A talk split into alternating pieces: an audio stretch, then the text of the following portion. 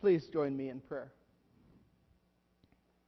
Heavenly Father, as we come together today to worship you during this season of Easter, as well as this joyous day of the union of David and Marion, we ask, Lord, that you would so enlighten our hearts with your word, that we would be inspired to know and love you and work in your grace to accomplish that end for which you have created us. In Jesus' name, amen. Please be seated.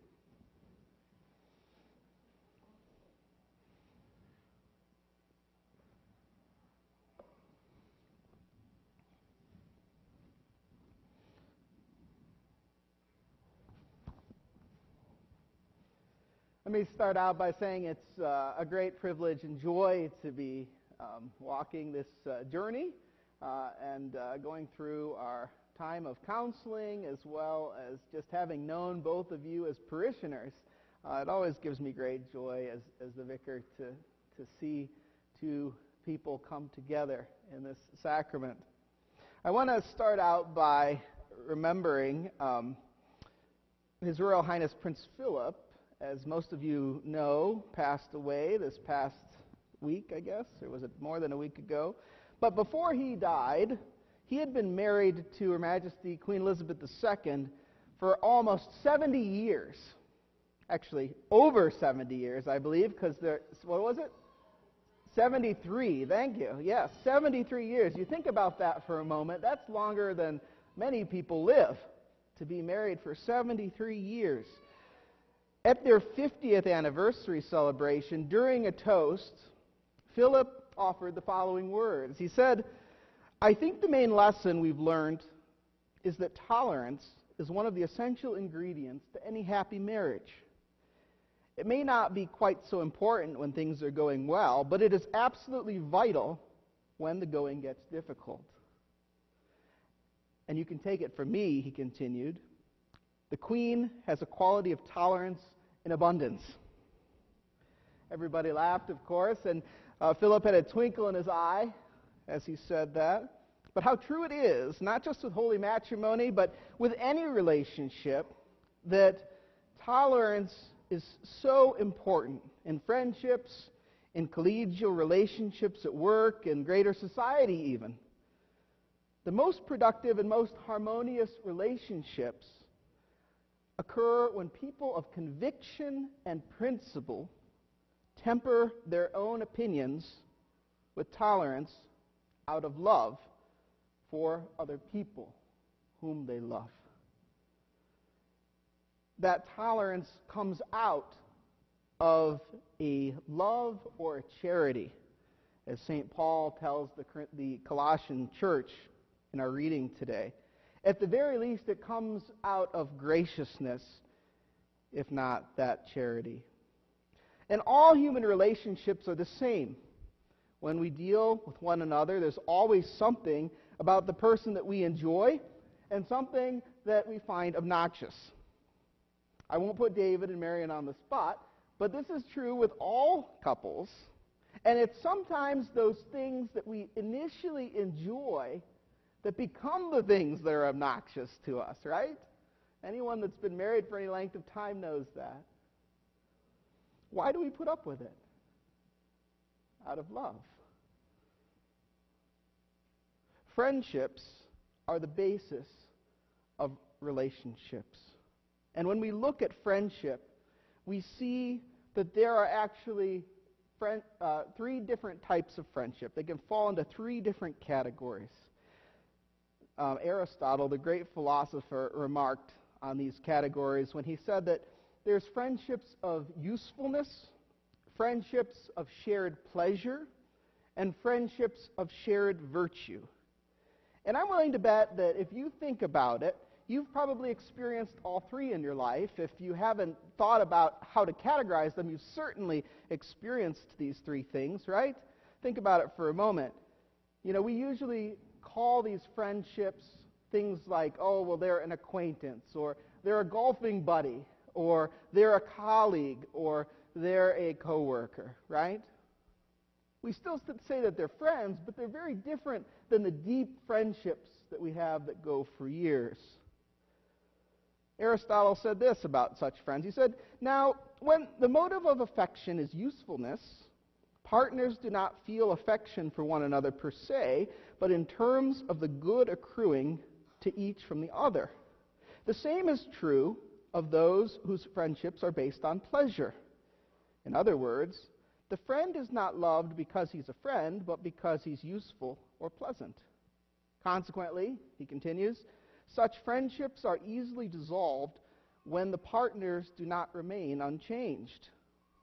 The affection ceases as soon as one partner is no longer pleasant to the other. He writes this in the Nicomachean Ethics, Book 8. This great pre Christian philosopher was an expert in observing human behavior, as we see. And as we look around us today, we see many relationships built on usefulness or shared pleasure.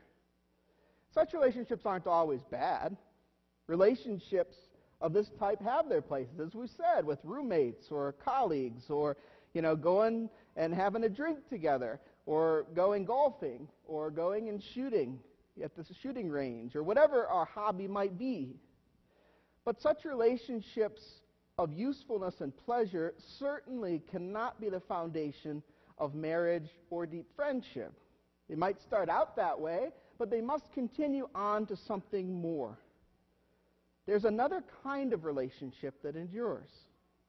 Aristotle noticed that the relationship between virtuous people is the one that endures and the one that's long lasting. Here's what he says Those who wish for their friends' good, for their friends' sake, are friends in the truest sense, since their attitude is determined by what their friends are, and not by incidental considerations. Hence, their friendship lasts as long as they are good and, and virtuous. And goodness and virtue are things that last. Let me repeat just the first line of that. Those who wish for their friends' good, for their friends' sake, are friends in the truest sense. Desiring and acting for the good of another person. That's the classical Christian definition of love. Desiring and acting for the good of another person. To desire what's best for someone else, even when it costs you. This is the love that God has for you and me. And it's the love that He desires we have with one another. He desires our good. That's why He created us. And it must be so because God has no usefulness for us outside of that which He gives us. And God has no pleasure in us outside of the fact that He chooses to. If we look at our first reading there on page 3, God creates man or mankind in His image. Look at it with me.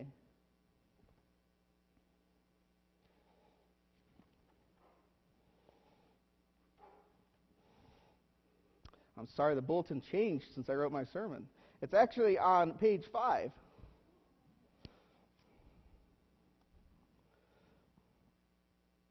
Look what the Lord says in Genesis chapter 1 verse 26. Then God said, "Let us make man in our image after our likeness. Let us make man in our image after our likeness."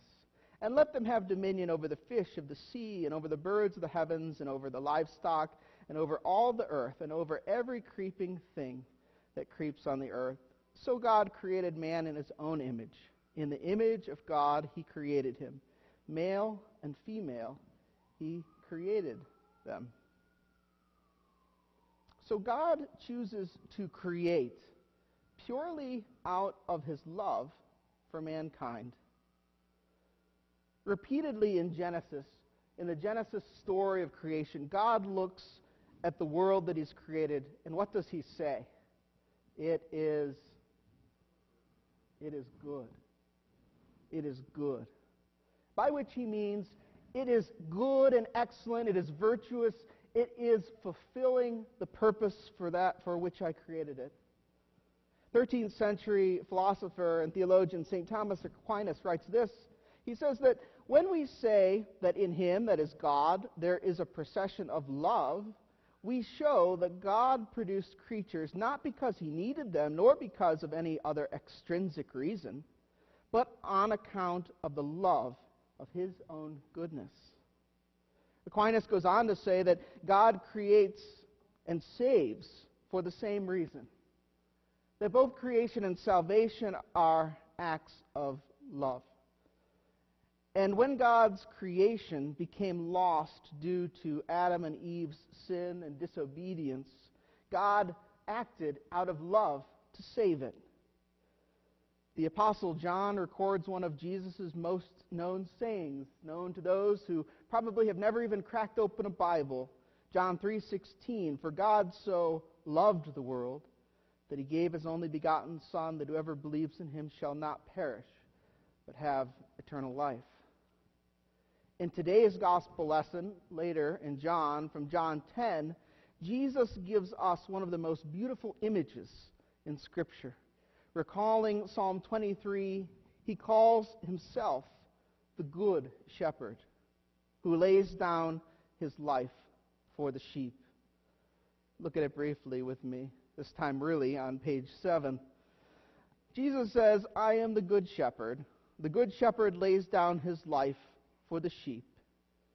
And then continuing there at verse 14, I am the Good Shepherd.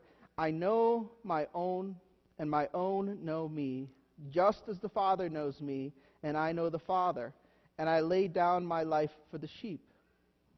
Do you see, Jesus is giving this image of a shepherd who puts himself in the way of harm for his beloved. Jesus gives this image of laying down one's life, the greatest type of love for one's friend. Christians, those who've been baptized, who know and follow Jesus, know that it's due to this same love and by God's grace that those received that those who are part of Christ receive Jesus' self-sacrifice and are saved by it, and then are transformed by his life-giving spirit. For this reason, lasting Christian friendships and marriages must be based on this particular kind of love with this goal and this virtue, as we said at the beginning of the service. The good and the excellence that God creates is for each person, but also for those joined together in covenant. Christian friends, and certainly Christian husbands and wives, cannot merely use one another to advance themselves. That doesn't work. Or bring each other pleasure. Now, they might work to advance one's, each other. I would hope that's part of it. And certainly they bring one another pleasure and mutual joy, yes.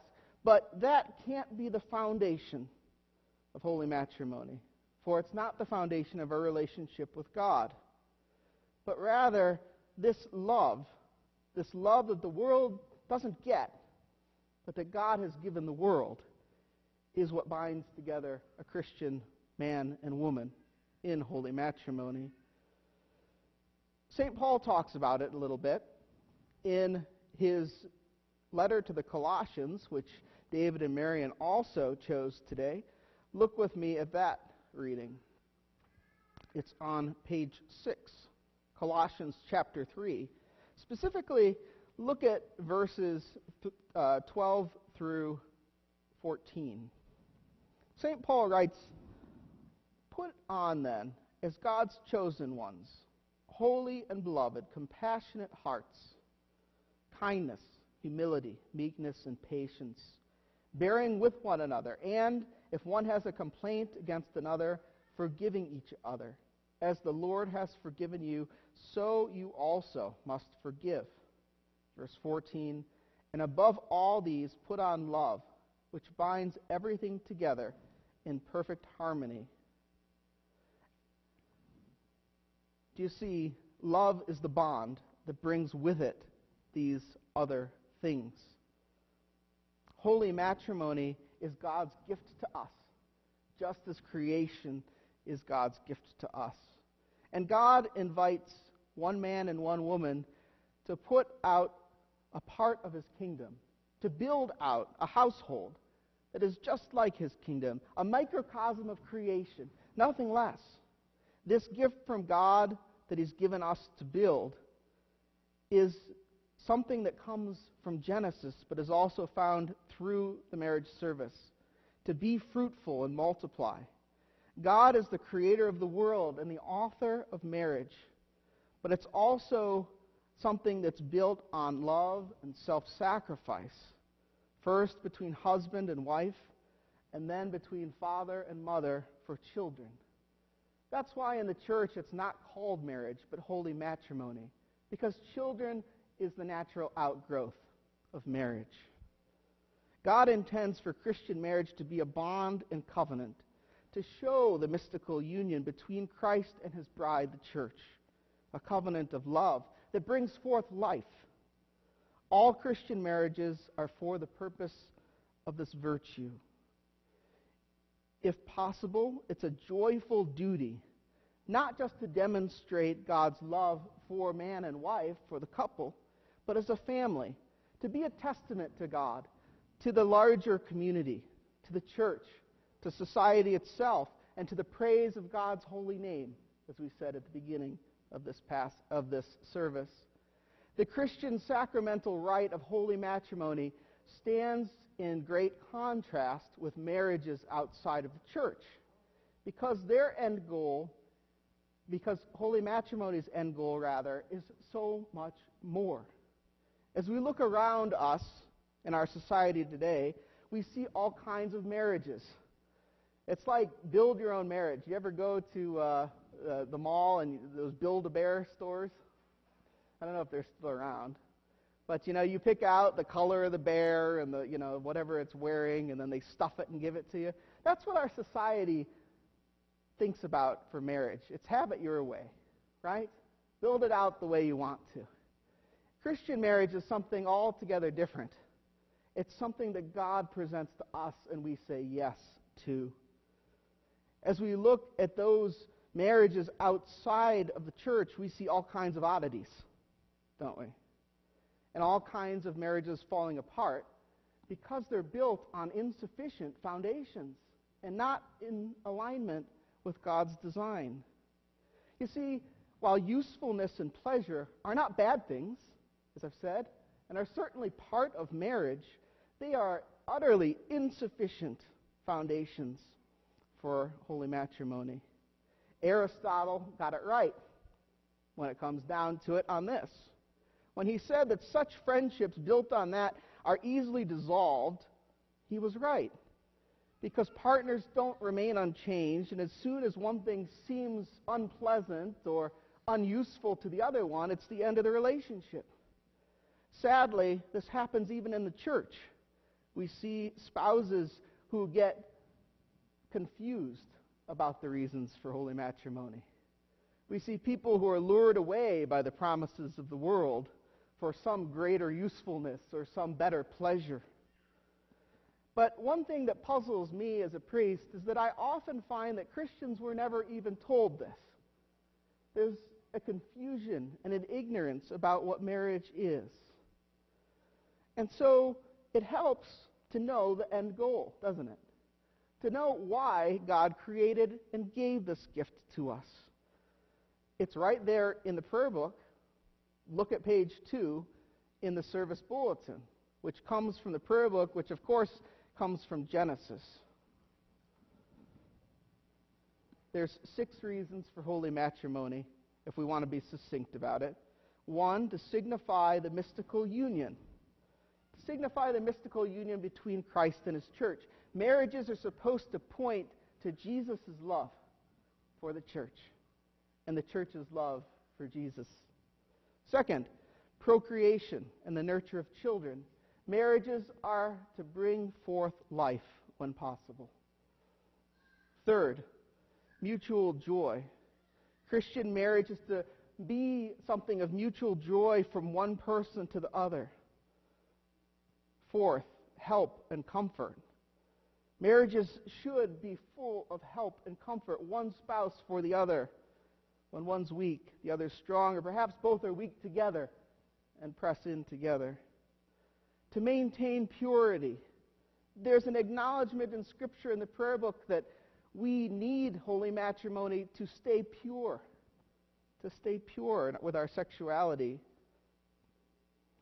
And the sixth point, as a building block for the family, church, and society, something that I've always said, holy matrimony, already said, it's not just for the sake of the couple, it's for the sake of the larger community, indeed, for the sake of the world, when you think about it. Holy matrimony has these very high goals. And those of us who are married should take a moment to once again consider what it means to be united, because perhaps this is the first time that you've heard this, or perhaps you've forgotten it. But our marriages also have this, these points. Our marriages are not for our own sakes, but for God's and the world's. So David and Marion are entering into this thing today, into this holy estate. As they enter into it, all of us who are married should ask ourselves Does my marriage show the union between God and the church? Do my neighbors see God in my marriage? Think of how much God loves and comforts and honors his people, how much he keeps his people, and points to the, to the costing self sacrifice on the cross. That's what husbands are called to do, to enter into all those. That's what David said earlier. To signify this mystical union as husbands, as fathers. How are you doing, husbands and fathers? Consider also as the church. Consider how the church obeys, serves, loves, honors, and keeps unto the Lord Christ. Wives and mothers, are you demonstrating this to the world around you? Do you look different from your pagan or unbelieving neighbors? Do you look different? Are you showing this, demonstrating how the church loves God? Husbands and wives, is your marriage a source of mutual joy, of help, of life, of comfort, of sexual purity? If you're able to do so, are you having children? Now, I'm not saying that we have to have children right away when we're married. My wife and I didn't. But we have to be open to that gift of life from God at some point in our marriage, if possible. And single Christians, you too have a calling. Your part is also a duty. As a single Christian, to hold and honor marriage as the holy estate that it is, to discourage divorce, to not engage in sexual impurity and the misuses of marriage that bring down this gift, to encourage couples who need it, and we need it, to assist us with your prayers, to bring to us wisdom and grace and kind actions.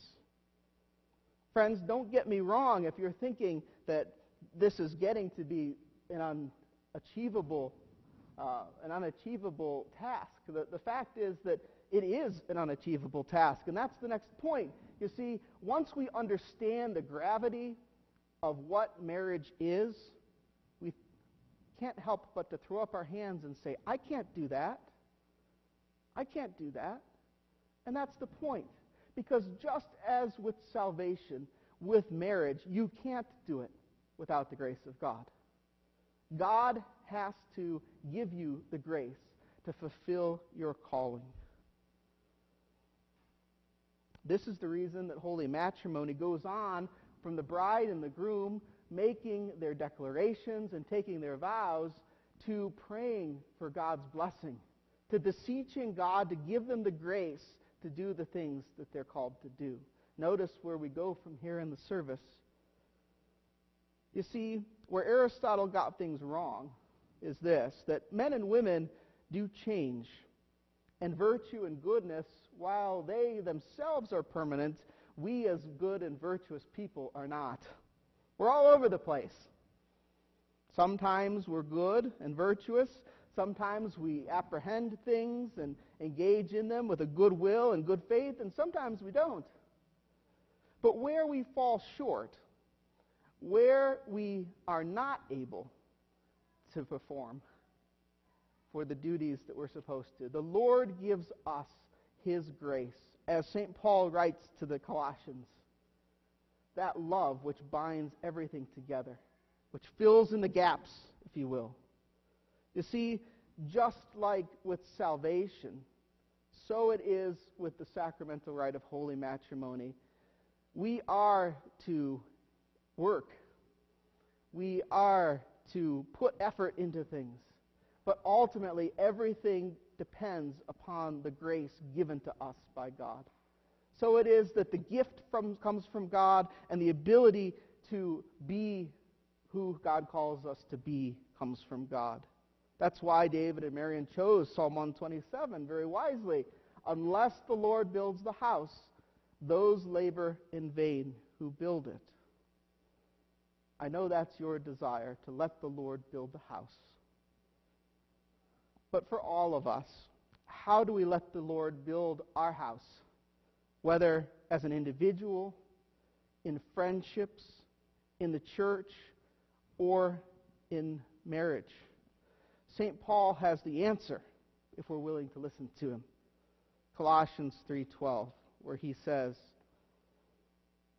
"Put on them as God's chosen ones, holy and beloved, compassionate hearts, kindness, humility, meekness, and patience, bearing with one another, and if one has a complaint against another, forgiving each other as the Lord has forgiven you, so you also must forgive."